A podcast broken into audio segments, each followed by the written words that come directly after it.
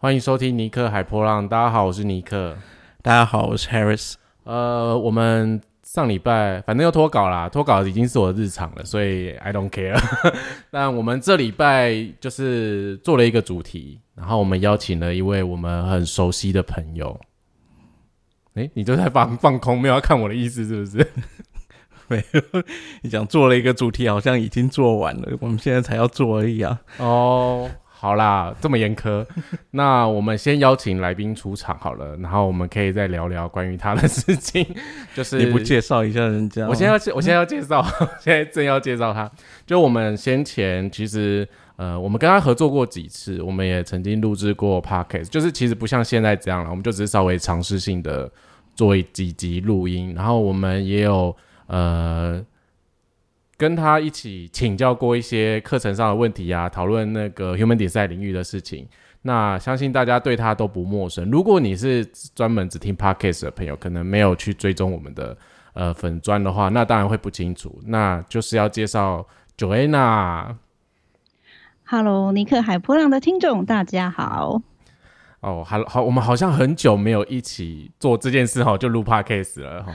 对，很久了。对，我觉得好像感觉上上个世纪的事情，毕竟疫情有点久啦。真的，现在每天时间感超错乱的。对啊，而且就是最近，就是您台北感觉非常的，呃，我我不知道我该用危险这个字来形容它，还是就是反正听起来就是真的要乖乖待在家，所以你应该近期也是在家生活居多吧？没错。对我自以为很宅了，但是现在没想到，对，完全就是啊自闭。我我其实蛮好奇，生产者在家可以做什么事情，因为我我身旁有一位显示生产者朋友，然后因为疫情一公布，他就不能出门嘛，我就跟他我也耳提面命跟他讲说，你不要给我乱跑哦，你就乖乖待在家，因为我很常会跟他见面。然后就说你乖乖待在家，他就在家里开始做手工艺，就是粘那个纸板还是什么，就开始一张一张粘。然后我就想说，这个可以消耗他的能量吗？他就变得很专注在这件事情上面。我想说，好啦，好像也蛮不错的，就是至少有个东西让他做。可是他还是偶尔会给我骑摩托车跑出去的那种，就不知道跑去哪，反正他也不会跟我讲。嗯 对啊，反正呃，我们今天来邀请你，就是想要来聊聊。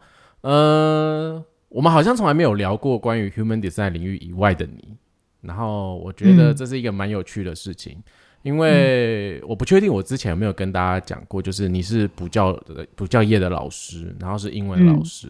那我想说，我们来聊聊就是人设图领域以外的你，然后也让大家聊聊就是。呃，在接触人设图系统之前，你对于你自己的生命啊，或是你觉得接触前跟接触后的一些呃看法，或是你的感觉？但是我觉得主要先来问的是说，你从事补教业大概多久的资历？这样子？大概多久？我从二零零二年投入市场嘛，嗯所以到现在，对啊，大概十八十九年了，蛮久的嗯，我觉得这工作跟 Harris 之前那个外商公司也是蛮蛮久，也蛮拼的。嗯，真的很久了，十八十九年。那嗯，在这个过程里面，嗯，你觉得就是从事补教的工作里面呢，应该说这十八十九年里面，你你有没有一些比较印象深刻的故事？因为我觉得教育这件事情好像会随着每个世代或是时间都会有一些调整或是改变吧。嗯哼。故事其实很多哎，还有一些你呃你知道的补教业的秘辛呐，哈，这等一下看看会不会聊到这样子。对，可是因为我我我自己啦，回头看我这些工作经历，我自己有一个很发现一个很有趣的现象哎，就是说，因为我十几年来，我我一开始是从儿美嘛，儿美先接触，就履历投出去之后，哎是儿美的补习班先找我。那就从那边开始接受训练啊，然后到后来就是整个补教业的一些其他的，就是同一个领域，可是其他方面的工作我都有接触，比方说教材推广啦、师资培训啊，我之前也曾经加盟过啊。你说你加盟补习班体系吗？是的，是个你是个 boss 的意思。是的，只是讲我没有听说过这件事情 哎，我很少对外讲这件事情啊，所以。对，我觉得有点厉害。没有没有，当然就是惨败收场啦。因为你知道的，这个嗯，在非我的状态下去做这样的决定，当然就是惨痛的经验这样子。所以做加盟这件事情是还没有接触到一些可能身心灵领域的东西。没有没有，那是很早之前的事情。听起来是很年轻时候发生，现在也不会，现在也不会太太那个啦。就是你知道，我觉得你还是很年轻，很怕被骂。比起来，我有我有点年纪了，有有有。没关系，反正听众他们不知道。我没有没有问年纪，而且而且刚才九一拿说俄美的时候，我想说要帮大家解释一下是儿童美语，因为我们最近看那个语吗？我们看那个陪审团，他很喜欢讲简语。哦，对不起，好的，好是。可是我没关系，我还蛮喜欢简语的。但像我们那个人设图也是人类设计简语来的啊。嗯嗯哦，对，可能在补教业讲习惯啊，就什么儿美啊、陈美啊这样子。对对对对对。反正大家知道儿儿美就是儿童美语这样子。所以你加盟那个补习班的领域，然后你又做过这么多，我觉得算是。你的人生角色是三五，所以我觉得在这这个领域里面，你真的也尝试很多事情哦。嗯，没错。那我我 差点要问，一句接下来问很不礼貌的事情，所以所以碰碰撞撞也是蛮多的吗？超多啊！有没有什么你可以觉得可以跟我们分享的？你觉得分享出来无伤大雅，或是你觉得对你来说真的非常有收获？我觉得毕竟三五的碰碰撞撞的经验是非常可以引人启发的。嗯嗯嗯嗯。不过我觉得，嗯，怎么说？因为碰撞的体验太多了，所以现在一时有点难聚焦。不过我刚刚想要分享的，就是说，因为我接触过很多，那个范围很大，从儿童美语开始，然后后来就接触这么多领域。当然，后来也有成人成人的绘画，那个绘画课嘛，商业美语课这样子。我接触了这么多年龄层的同学啊，嗯，我发现我最喜欢教的年龄层啊。是一般老师，呃，就是蛮多老师蛮怕、蛮讨厌的。你说低年级，我猜低年级跟中年级的年纪，真的？哎，不是，青少年吗？啊，青少年吗？没错。为什么？我觉得大家对小朋友才会没有青少年比较难搞吧？你说叛逆期的那种？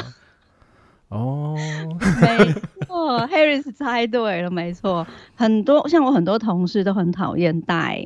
青少年阶段的，从五六年级开始啊，国中班、高中班这样，他们很讨厌，可是我反而很喜欢。为什么？你你对他们就是有什么样的？就是你有什么没没嘎嘎可以让他们跟你这么的默契这样子？好，我我觉得这也是学了呃 human design 之后，我回头看我才发现的，这是我可能是我的特质，因为我是三五，然后情绪权威嘛，嗯，然后显身，对对对。所以，像青少年，大家会觉得很头痛，是因为说他们讲话有时候嘴巴就很坏啊，嗯，好，特别是一些青春期的男生啊，讲话很坏啊，啊，或者是会会跟你亏，或者跟你跟老师吐槽这样子，嗯，可是因为可能，呃，我这方面我觉得 OK 啊，他吐回来我就吐回去啊，所以。我你这么说，我忽然觉得你的设计蛮合理的。对，你们看过我的图，你们就会知道。所以上课的时候，反而就是当班上有这样子的同学的时候，反而那个班啊，上课的气氛跟效果就会很好，因为其他人会被一直会一直会被逗笑，其他学生就会被逗笑。然后他们可能在学校遇到一些，就白天上课已经很累了，晚上还要来补习班。可是呢，每次听到老师跟某个同学那边斗嘴啊，或者老师那边吐吐回去、吐槽吐回去，他们就会觉得有一股莫名的爽感。这是一个学生说的。嗯，对，我就说老师，其实我觉得来上课很舒压。我我忽然想到，这真的是，对对对对，就真的是这样哎，因为。以前去补习班，你一整天这样子非常疲累的时候，你又遇到一个很严苛的老师，你就会想说：我为什么要来补习？对，所以后来我后面就是因为其实我现在在补习班的课其实几乎没有了。我就除了平常偶尔会去救火代课之外，我今年呃跟从去年下半年开始，几乎就已经是没有课了。我是慢慢调整这样子，等于从去年下半年开始，你就比较专职在人设图领域这边。没错，我从去年慢慢调，对，哦，现在就变成人设 human design 是全职，补习班变兼职。那那你为什么会就是什么样的机缘？不能说你为什么，就什么样的机缘会接触到呃我是想我先问比较广啊，就身心灵，因为我觉得 Human Design 算是你第一个接触的吗？不是，哦，那你第一个就是什么起心动念让你想要学习，就是寻求一个身心灵的慰藉？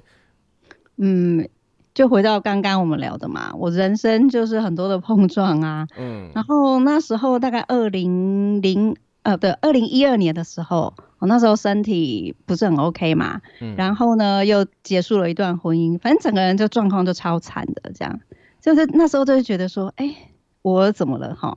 然后这个世界怎么回事呢？啊，我周围的人怎么回事呢？那时候就很多很多超多的问号，所以就后来就是开始会去接触这些，呃，可能宗教啊，或者是身心灵的东西啊。我也看过占星啊、紫薇啊、塔罗牌啊、天使卡啊，什么什么什么的，嗯这样。嗯嗯对对对。然后可是我都一直觉得我有一个很大的问号没有被解决，什么样的问号？可是什么样的没有被解惑。哎，这个很妙，我我回答不出来耶。哦。对，你你你你们，那你们可以那个，如果你们有现在有手边有我的图，你大概就知道我那个问号我回答不出来，那个大灾问我我讲不出来。可是我就是知道说，这不是我要的，这这不能解答我的疑惑，这样。我觉得你这样讲，我自己有一点点那种感同身受。我不全然觉得是啊，就是我以前也很喜欢，呃，去行天宫求签，或者我爸妈也，我爸妈也家人也很喜欢带我算紫薇。可是我觉得听这么多系统描述我，或是你去庙里，有些庙在那种算八字的那种，就是塞宫啊，我都觉得好像少了什么。对，就是我说不出来，但是我觉得他讲的很像是我，可是我又觉得他不是我。嗯哼，对我就觉得这个东西，嗯，没有让我觉得很 match。嗯，对，然后，就你你你不能说他们都这个系统不好，我必须这么讲，就是你就会觉得好像你跟他的频率不对。毕竟我们选择呃工具或者讲法门好了，我们一定会选择一个跟自己很 match 的东西。我不知道你的感觉是不是跟我一样，嗯，是，所以你也是后来接触到了人设图，你忽然觉得就是这个，就有那种 bingo 的感觉嘛？真的，对，就是有一种东西好像被打开了，嗯，这样的感觉。我也，是这样，嗯 是不是感觉很悬呐、因为就是我，但是我觉得蛮重要的是，还是要看呃是谁引领你的啦。因为这件事情有些时候你遇到的人，他们的频率或是什么，那个又是另外一回事啊。好了，我等下就离题，又太啰嗦。所以，那你觉得学了就 Human Design，你了解了你自己之后，真的有帮助到你解开以前可能年轻不懂事的经历吗？有哎、我那时候我记得，哎、这个反正之前我们在另外一个 podcast，就是我们跟小球的那个 podcast，我有稍微聊过嘛，嗯就是因为一个朋友的一张图，对，然后那张图我看了，后来就去找资料，那就去把市面上当时所有中文版本的那个关于人设人设图、人类图的书都买回来。嗯，好，可是那么多东西，当然一一下子看，其实能看多少，吸收多少，真的是有限。那时候以为自己看懂了什么，其实也对，原来没有。可是呢，对我帮助很大的就只有一件事，我就只牢牢记住三个字，就是跑情绪。嗯，对，所 以所以那时候就觉得，好，我不能急，我不能冲动，我要等待。可是头半年在实验这个东西的时候，就是好难哦，超难的。我觉得一开始要别人等待这件事情是痛苦的。对我就觉得说，什么叫做好情绪？我情绪明明就这么多，然后有时候又是来的很急很猛的那一种，哦，那条情绪波，我就觉得这等等等啊，好难哦！我还被我之前那种快要将近四十年的那种惯性这样子，嗯，对，对。对对对对对，，Harris 应该是不是想分享什么？没有啊，哦，我刚才你有看到你的表情，想说你想要 say something 之类的。没有啦。嗯。这跑情绪本来就很难，而且特别他又是呃显示生产者，嗯，然后他又有一个即知即行的头脑，嗯嗯，就是把想法化为行动的那个，嗯，对，你要他等，真的有点难。是，所以我以前就是一个很冲很急的人啊，我我觉得我就是一个急惊风啊，听你这样讲完，就感觉你还没有就是了解你自己，就是透过这个 Human Design 系统了解你自己之前，你应该真的就是想到什么就做什么。嗯，就急惊风，真的，嗯好像我然后们撞的也撞的也蛮蛮对，就是因为这样，所以冲得快撞得痛嘛，没有，这就是很深刻的体验在心里。没有错。那那那你学了呃，就是你自己读书研究了之后，你是什么样的机缘才决定就是去呃寻寻求就是一个，毕竟我们我必须说啊，就是求求知这个人设图领域，就是你去上课学习，其实某个层面也是找一个专业的人来领导你，所以说。你是在什么情况之下想要进入这个就是比较呃专业学习啊，然后慢慢的就是去了解这个东西？嗯呃，我那时候就刚刚提到嘛，开始实验等待情绪、跑情绪这件事，然后大概三四个月之后，我发现有好像有那么一点点不一样诶、嗯，就是我有一些很深刻，可是那时候还说不上来是什么什么感觉。我那时候的感觉就是，好像真的不一样诶、我给我自己时间等了之后，诶，有一些东西的发生，它不是我原来想的那样诶、我可以不用那么急。好，那我看到这一点，我就觉得很惊奇啊，所以我就想要更深入研究。可是呢，那时候看书其实就没有办法自己看懂，没有办法融会贯通，我就产生了一个念头，就想说，好，我要去上课。然后那个这个时候大概就是我看到那一张图的大概第五个月、第六个月，差不多那个时候。可是呢，我那时候开始觉得觉得就是想说要去上课之后，我就开始上网做功课、找资料，就就去看说我可以去哪边上课嘛。嗯那有好几个选项这样子。那我光光从这几个选项开始做决定的情绪也跑了半年，我也等了半年。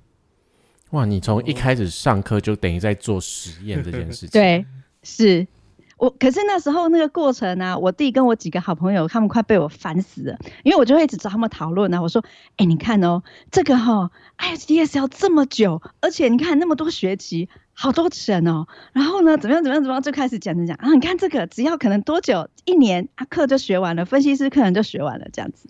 啊，所以哪个怎么样？这对我就一直找他们讨论。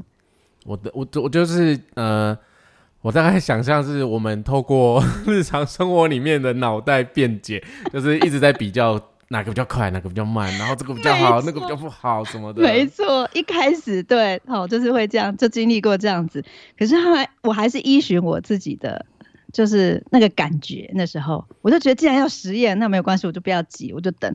可是我必须老实说，哈，嗯，我当时当年真的有有一个某个网站，那个是 RAD 的最早的一批弟子之一。嗯，他那个网站我来来回回重复打开好多次，我都差点按下去了，就是报名。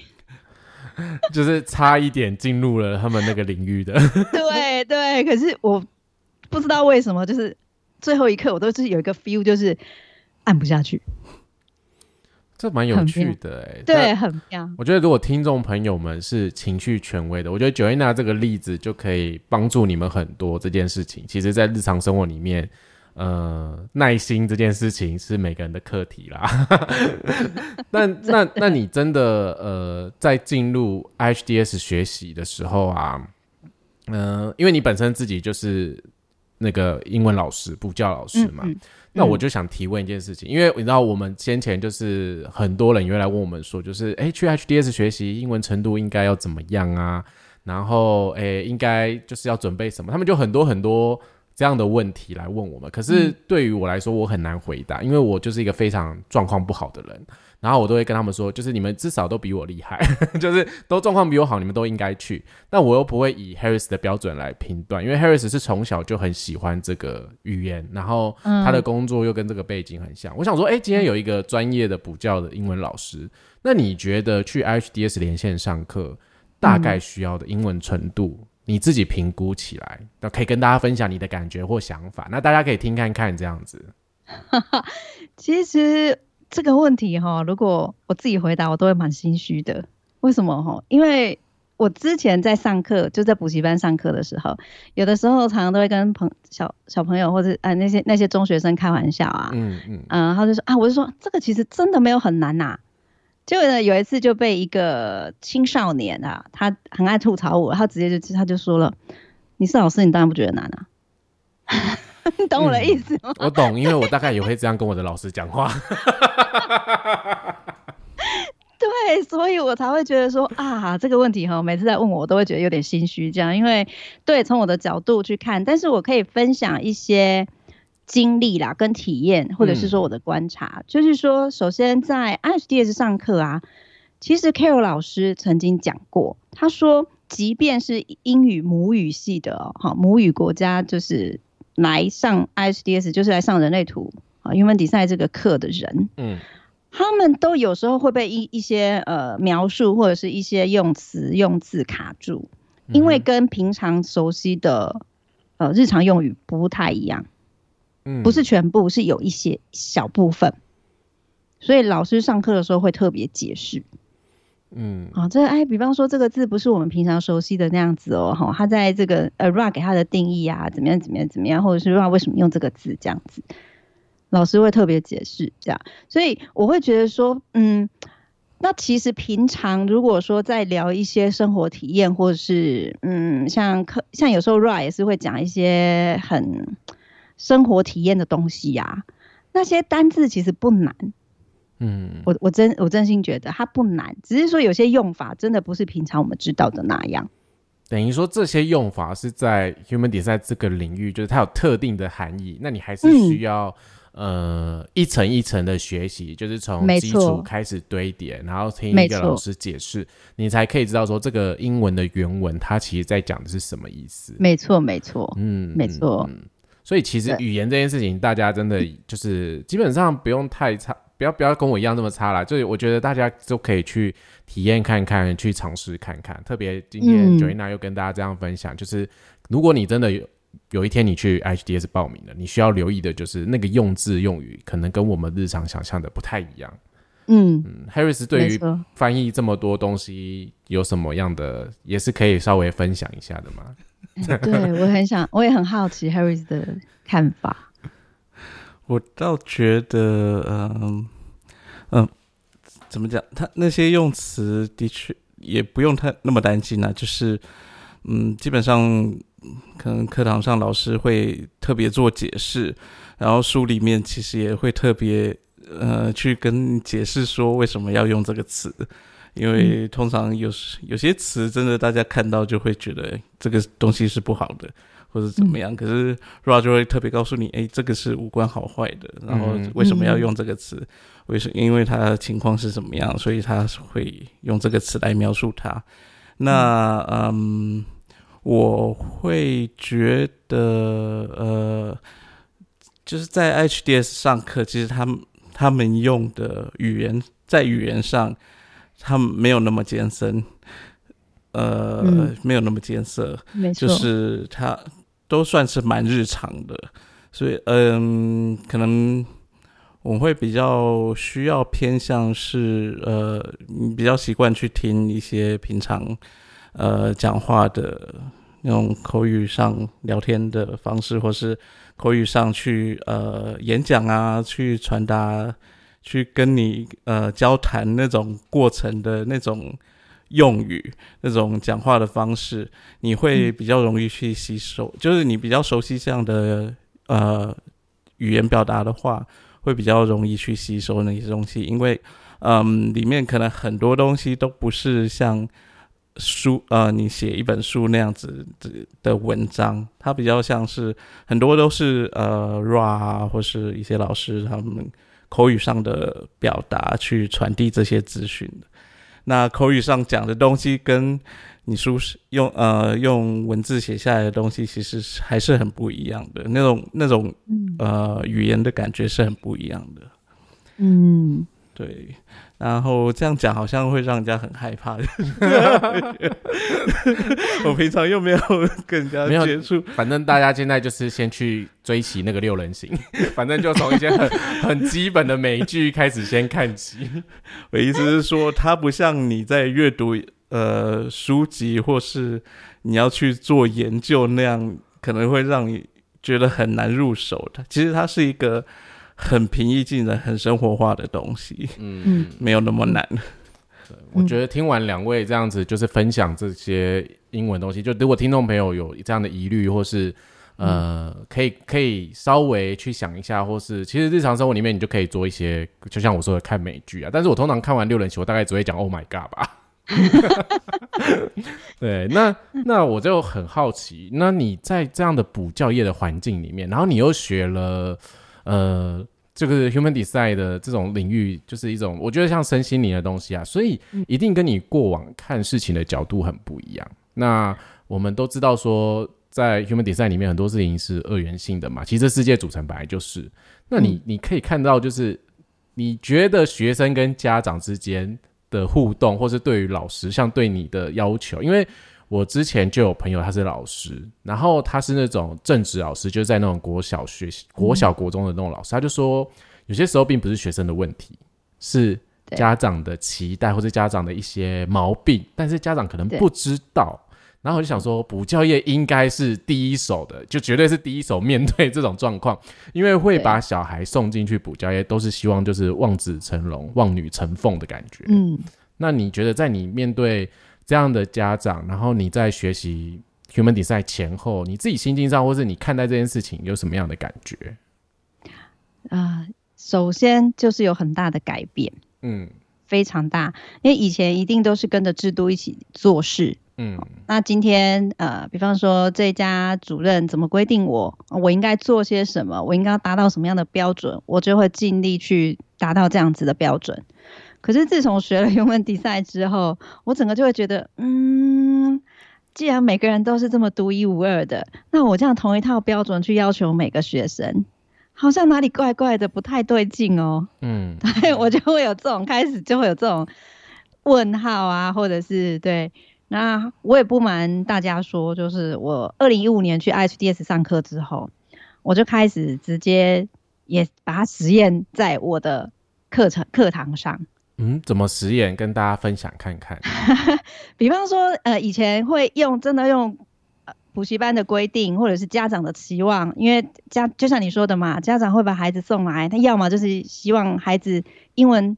成绩提高，嗯，然后在学校，呃，英文成绩要有明显的提升，然后再来就是可能英文的听说读写，哇，要很厉害，要很棒，或者是怎么样，好之类的。当然，每个家求家长的要求还是多少有点不一样，但是基本上跑不掉这些嘛，嗯。然后我们每每一个每个学期一定都会有评量啊、评估啊之类的，看这个学生也可不可以升级呀，嗯，好，他考试怎么样啊，一定都会有这样。可是后来我就会慢慢的从某个从别的地方开始观察，比方说，哎，我就发现这个孩子他听很厉害，说很厉害，可是他只要遇到读跟写他就很卡，所以只要笔试出来成绩都不是理不是很理想。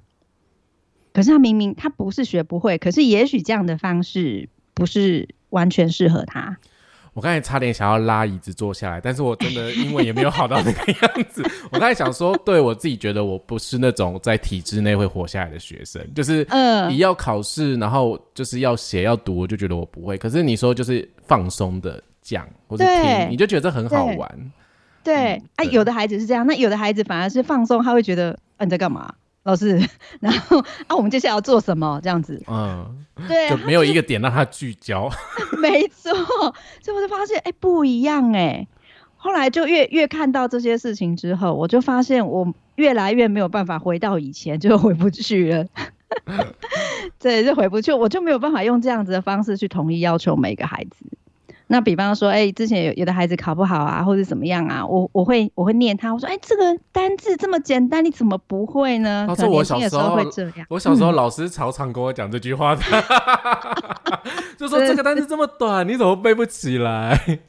对我以前真的年轻的时候会讲这种话，可是到后面我我就觉得说，啊，你这个怎么那么粗心？你看这个音是怎样？好，那你回去再多念几次，你把它记起来。嗯哼，对我就会用另外一种方式去引导他，到后面的反而就会变成是我跟我自己的一个怎么讲纠结跟挣扎。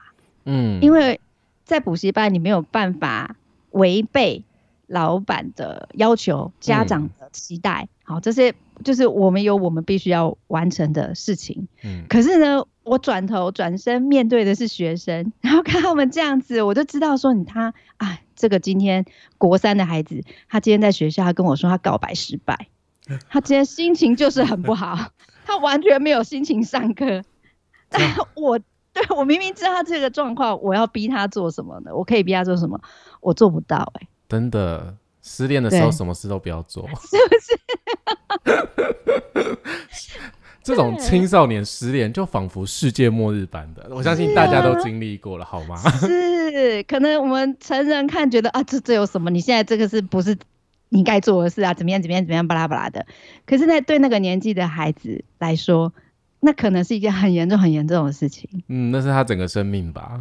对，所以我如果我今天知道他这样的状态，然后今天可能什么东西考试是呃模拟考，因为国三可能要准备很很多的模拟考，要要准备月会考那些东西，我没有办法逼他了耶，我逼不下去。嗯，等于你自己对内在也起了一个很大的转变，我觉得非就是常大，呃，而且你刚才提到，我觉得蛮好的，因为其实很多呃学员或是有些人，他们其实来接触 Human Design 的时候，其实也会有这样的疑问。我包含我自己以前也会有这样的疑问，我跟大家分享会有什么样的疑问，就好比我是个显示者，所以我们在学 Human Design，大家都会觉得显示者是可以。呃，有发起的能力，可以想干嘛就干嘛。当然，如果我们去细讲，当然不是啊，显示者也是要等待。反正 anyway 这件事情之后有时候有空再说。那我就会很好奇，就像哦，对我可以干嘛就干嘛。可是难道我今天去求职，或者我今天去等公车，或者我今天想做任何事，我可以告诉别人说哦，我是显示者，哎，什么之类的？好像这句话是个魔魔咒还是什么？就是就是什么事情都可以通可以灵嘛？因为很多人在学了这个东西之后，放到他的日常生活里面，就会进入像我们刚才讲，就是你的内在跟你外在的体质上产生的一个拉扯。嗯因为我们在 human design 领域里面，就是鼓励大家活出自己，就是你必须活出你真实的样子，那这样子大家才有独特的多元性。嗯，可是有些时候这个社会就这样啊，老板要你就我今天就要业绩，或者我今天就是要有成绩，因为家长们就是要成绩。对那有成绩，我这间公司就有口碑，对，然后有口碑的压力之光下，就落在你们这些老师身上，对吧？对吧？没错，所以在这个过程里面，我觉得很多学习 human design 的朋友应该也会有这样的疑问，就是我知道我自己的状态，可是我应该怎么做？我可以怎么做？对我觉得就很像 Joanna 刚才分享那个内在的有一些拉扯感，大家一定有这样的经验过。可是那 Joanna，你后来怎么样去？呃，消化这种拉扯感，或是说你找到了什么方法可以跟大家分享吗？嗯，其实没有什么特别的方法哎、我其实啊，应该哎、你这样一问的话，回想起来，我就是大概就是土法炼钢吧。其实因为那那时候我就是采取慢慢的呃调整自己工作形态，也就是说，本来可能从一周五天都有课，然后搬一堆很满的，我就开始慢慢调，慢慢放。因为那时候我就有一个感觉说，我知道这个我待不久了，嗯我再这样下去，我我我没有办法，因为这个拉扯太太严重了。嗯啊我就开始慢慢放掉，因为不可能一口气全放啦，可能你也要给他们找新老师的时间什么的嘛。嗯哼嗯哼，对，然后刚好二零一六年的年底，我爸爸就生病了嘛，被诊断出有癌症嘛。嗯然后那那时候就好像 其实是一个契机啦，我就直接跟其中一家，因为像我我的工作形态就是我同时会在好几家补习班上课，嗯嗯，就是这家可能几个班，然后另外一边，然后成人美语可能排哪一天这样子。嗯嗯嗯，对对对，所以我就开始把其中那一家，其中课最多的那一家，刚好是因为爸爸这件爸爸生病这件事情，哈，他给了我一个非常好的理由 或者是借口，因为其实也是事实。嗯，对我就觉得说那时候自己状态也不是很好，嗯，哦，然后我就就直接很诚实的跟我的老板讲。那当然，老板听了会头很痛啊，因为他说：“天哪，那你的班我要到哪里去找老师？”这样，那当然我就说我会带到你找到了人来接接这个班为止，这样好接这些接接这些班这样子。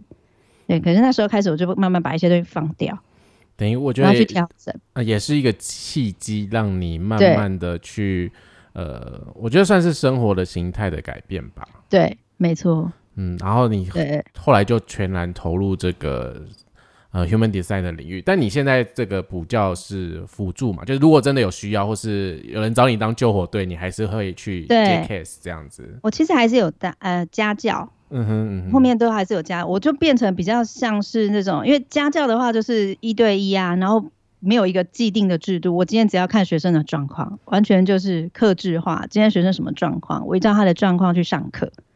听起来这也是另外一种转型哎，那那这样子感觉也可以，就是呃去寻找你的受众啊。就是如果你的风格或是什么的话，你的学生很喜欢你，他们应该会很愿意做这件事情。加上现在疫情期间，其实不用出门，不用去补习班，在家里就可以线上，一切都很方便哎。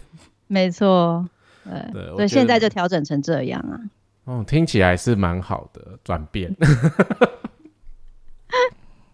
但是这期间，你看也拉了很好几年啊，就从慢慢调整到一直到差不多二零一九、二零二零年嘛，就去年这样子。对，我觉得这个是情绪权威都会遇到的难题。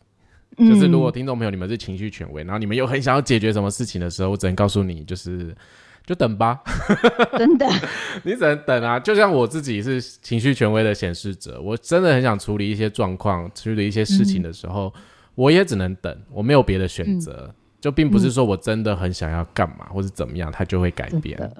真的，那就是其实今天就很高兴跟你聊补教这件事情，然后带入一点我们就是学习 human design 的一些嗯经验呐。我觉得这这个就是学神秘学知识，然后你带到你的日常生活里面才比较有用，就不是一直去。理解知识啊，然后去使读知识这件事情。可是我想要在结尾的时候，就是来跟你稍微聊一点点，就就问怕聊太多，因为时间已经，我爸爸已经时间哇，默默的也三十几分钟，就是 哎。想要跟你聊聊，很快，对啊，时间过很快，就是想要跟聊聊，因为你刚才有聊到说你的设计，然后有比较情绪的那个面向。那我在这边跟大家就是稍微分享一下，就是 Joanna 她的设计情绪中心为什么会有定义？因为它接通了就是三九五五那个表现情感的通道，那喜怒无常的设计。如果你听到我在讲这个通道名称有点跟你市面上听到的不一样的话，不要怀疑你的耳朵，就是不一样，就是我们就跟外面所翻译的不一样这样子。那当你不知道自己这样的情绪状态的时候，所以你以前很常会因为这条，呃，我用天赋来形容它呢，还是该用怎么样来形容它？我觉得这件事要看我们看事情的角度啦。但我们就比较用 human design 专业来说，就是你对于这条通道定义你的生命来说，你觉得了解它跟不了解，对你影响有没有非常剧烈的改变？有啊。你要不要跟大家分分享一下这个？就简单的聊聊这件事情。好，因为这条通道它运作方式的运作机制的关系，所以我的情绪通常都是来的很凶很猛。嗯，可能前一秒没事，怎么后一秒突然然后说翻脸，旁边的人对旁边的人会觉得啊，这样是安怎？这是怎么了？你好。所以从小到大，我特别是小的时候，就就会有这样子的情绪表达方式。所以大人会觉得这这个孩子怪怪的。嗯，我也觉得我自己怪怪的。因为你也不喜欢这样的自己吧？对，嗯，没有错。而且我会觉得，哎，为什么我跟别人不太一样？嗯，因为我们家我爸、我妈、我弟情绪都无定义，就我一个有定义，而且又是这种。这种情绪的表达方式，哇！你们在你在你们家称王哎，情绪情绪上的称王啊，这开玩笑的啦。我知道，我知道，我懂得意思。我怕听众朋友就是误以为什么的。他们三个其实是被我制约，有吗？对，就是制约。就像我们家跟中心都没定义，直到我一出生，整个家忽然就被我统治跟中心这件事情一样。对，我懂。对，所以很好笑啊！就我我小时候因为这事，其实。吃了蛮多苦的，嗯嗯，然后会觉得自己情绪都不被理解，因为我自己也不理解。嗯，在工作上一定也会蛮有波折的吧，就是会跟同事互动啊，而且我觉得，呃，三三九五这条通道就是可能在谈关系这件事情上，你不了解的话，你一定也会碰壁，对。非常 哇！这个我们当成下一集，下次之后有机会再聊这个主题的意思，没有问题。听到那个哦，就感觉就是哦，很有回应哦，这个话题。真的，哎，你可以感受到，对，就觉得很多故事可以跟大家分享。真的，真的，真的，对。但是如果回到情绪权威这个层面，就是我一开始。从二零一四年还没上课的时候，我就先实验，嗯，然后实验之后，我就发现说，哎，我的情绪原来可以不用这样，嗯，就是可以不用说像以前一样一起来不知道拿它怎么办，就很拼命的想要处理它解决它，可是越处理越不 OK，因为我一直在压迫或者是让情绪淹没我自己。嗯，我我没有跟他和平共处。我我记得我以前就还没有去 IDS 之前啊，我我这也在台湾就是有一阵子学习过，然后那个时候就在课堂上，我觉得大家对于三九五这个表现情感的通道、喜怒无常的设计，就有一点点的标签化，就是。你知道我们在讲那个 human design 里面有一些爱的闸门，但我们今天没有打算细讲，所以你不用期待这件事情。OK，就是，但是五十五号在这个系列里面，它是一个爱的闸门。然后有些人对于这个闸门的情绪表现，或是他的爱的表现，就会有种惧怕他，或是就是觉得这些人都疯疯癫癫的，或这些人就是给他们很不舒服的感觉。那我其实当下听，我会觉得有点怪。我必须说有点怪，是我们都大家踏进来这个领域要学习这个知识的时候，你不应该带着这种批判或是这个好或这个不好的角色来看待这件事情。即便我那时候也不是什么分析师或是引导师，我就是一个死屁孩，就刚刚踏入这个领域里面而已。我就觉得这件事情不太好。然后后来 Harris 他有五十五号闸门，就是我认识他之后，我今天发现这件事情没有那么可怕。对啊，就是。完全是取决于在当事者他能不能去觉察到这件事情，或是说他自己对于他自己的情绪的运作程度上。那我们退一步想，就是有些听众朋友可能有这样的设计，就是有三九五五或者直接挂五十五号闸门啊。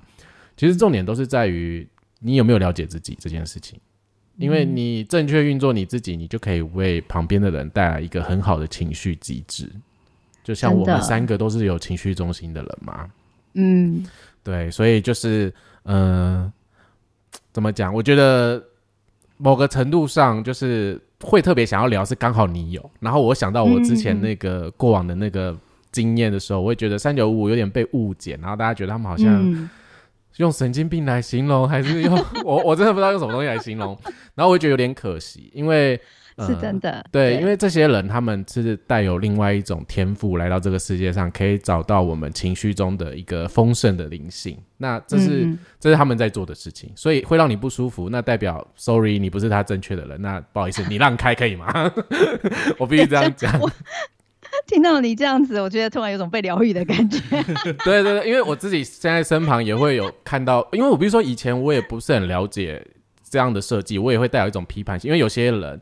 他可能挂三十九号闸门，三十九号闸门是挑衅嘛，然后他们就会来，你知道戳你一下，啊，那个讲话就戳一下戳一下，然后我就是那种很容易爆的人，那我现在就是 如果有人要戳我，就是看着他戳，然后我就冷冷的，等到他自己的情绪冷静下来的时候，一切就很正常，因为你根本就没被他戳到啊，嗯，对，真的，对，就是一 一些日常生活的小小故事跟大家分享啦。嗯嗯嗯，对啊，这样子这样子讲，这拥有三九五的你，有觉得很很合理哈？非常合理，而且觉得被了有被了解，知道吗？对，这条通道被很多人误解，说真的，真的，我们真的要邀请你再来做一集，我们就来聊三九五。刚才你那个哦，我真的觉得好像很多感情故事可以聊，一定很多人 被听见，一定很多人有这样的经验或是这样的故事。然后，嗯呃，我因为时间有限啊，那我们今天主要是来邀请 Jenna 来分享她在补教业的人生，然后。加上学习 Human Design 的前后，那我们当然结尾聊一下 三九五五这件事情。呃，很希望很快的可以再邀请你来我们节目来跟大家分享你的三九五在日常生活里面的运作。好啊，好啊，我的荣幸。那 Harris 结尾有没有什么想要？没有，我今天头好晕。哦，对，因为今天录音，然后 Harris 身体不太舒服，他呈现一个身体非常不好，然后陪在旁边录音的。样子这样子，所以他今天话比较少啦。我没有欺负他哦。哦，不是我倒是想到那个情绪，没有，就是最近想到那个情绪的东西，还蛮有感觉。就是其实，呃，Nick 他一直在运用情绪权威这件事情，我反而比较没有，因为呃，基本上我们两个设计就很不一样。那我又是单一定义，他二分定义，所以。他的确比较多的考量，比较多的犹豫，是犹豫不决。可是对我来讲，做决定有需要犹豫这么久吗？是，就算等情绪有需要等这么久吗？但是呢，我我最近倒是感受到他这种犹豫不决可能带来的一些好处，就是，嗯，有些事情的确是，嗯，就是。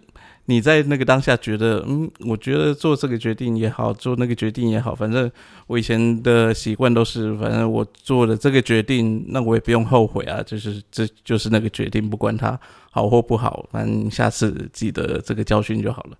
但是呢，他这次就是我们要做一个决定，这个决定呢拖了好几个月，但是那就是他一直没有办法下定决心做要。要选择什么？那我也因为这个关系，反正好吧，你要你要再继续跑情绪，那就我们就一起都放着，那就放着放到现在，突然最近疫情出现了，然后。哎，不要用忽然疫情出现，一直疫情一直都存在，所以最近疫情突然变严重了。对对对，疫情去年都存在着，所以最近疫情突然变严重了。然后那个我们要做决定的时间也快到了，但是这所有事情都非常的刚好，就是其实到了现在，我们也不需要做决定，就是因为疫情已经帮我们做了决定，我们需要做什么样的决定。所以有时候，嗯，那个呃。等情绪有时候可能会让人家很难受，但是真的，呃，你把它放着，时间到了，可能情绪，呃，不管是不是情绪啊，就是或许是老天爷就会告诉你，你应该要选哪一边。嗯，真的，我们三个都是情绪权威，我觉得对这件事情会非常有感受。嗯，对。那如果听众朋友你也是情绪权威，那你可以去我们粉砖或是嗯我们的 IG，反正你找你喜欢的管道，跟我们聊聊。呃，你对于你的情绪运作是怎么样的感觉？好了，你在你的生活里面你的体验什么？你可以跟我们分享。然后在节目结尾的部分呢，我要来跟 Joanna 询问的，因为。杰娜最近呢，在因为脸书的关系，然后她粉砖就是之前要改名字，然后脸书都一直不让她过，我们也不知道为什么。反正这个巨人的，反正他非常有个性，就是他一直就是呈现这样的状态，所以他的粉砖一直改不过。那也发生了一些状况，给他一个机会去调整他的粉砖。所以他也重新创了一个粉砖。那你要不要跟听众朋友分享你的粉砖，或者在哪里可以找到你？如果今天听众朋友很想要听一个三五人生角色，或是一个情绪权威的显身，他们可以问更多、了解更多，或是想要学习的话，你告诉他们资讯这样子。哦，好哦。呃，我新的粉钻名称叫做觉知之旅，然后 with Joanna。其实基本上打觉知之旅，应该就会跑出。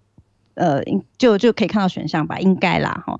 那可是其实如果说是因为今天这一集，那大家觉得有 feel 想要分享的话，其实都可以直接留言在 Riff 台湾，或者是呃他们 Podcast 的频道的下面啊，或者他们的 IG。其实，呃，因为我我也是都有追踪他们这样，我其实应该也会看到。对啊，如果有机会，或者是有那个荣幸，可以再跟 Nick 跟 Harris 一起聊聊天，再录一集的话，也许那时候就可以看看大家有什么疑问啊，或者有什么很棒的分享，我们可以一起拿出来讨论，或者是放在节目里回答这样子。OK，好的，大家赶快去搜寻，然后点赞订阅起来，这非常非常重要，因为其实每个经营者的风格，然后他们的设计不一样，你也可以感受到不一样的东西。OK。好了，很高兴今天邀请到 Joanna 上来，谢谢你们。然后在这个疫情期间，而且我觉得其实远端录音还蛮方便的嘛。对，其实我我们非常乖哦，我们都待在家，大家不要误会我们，OK？真的。好，那最后就跟大家说拜拜喽，拜拜，拜拜。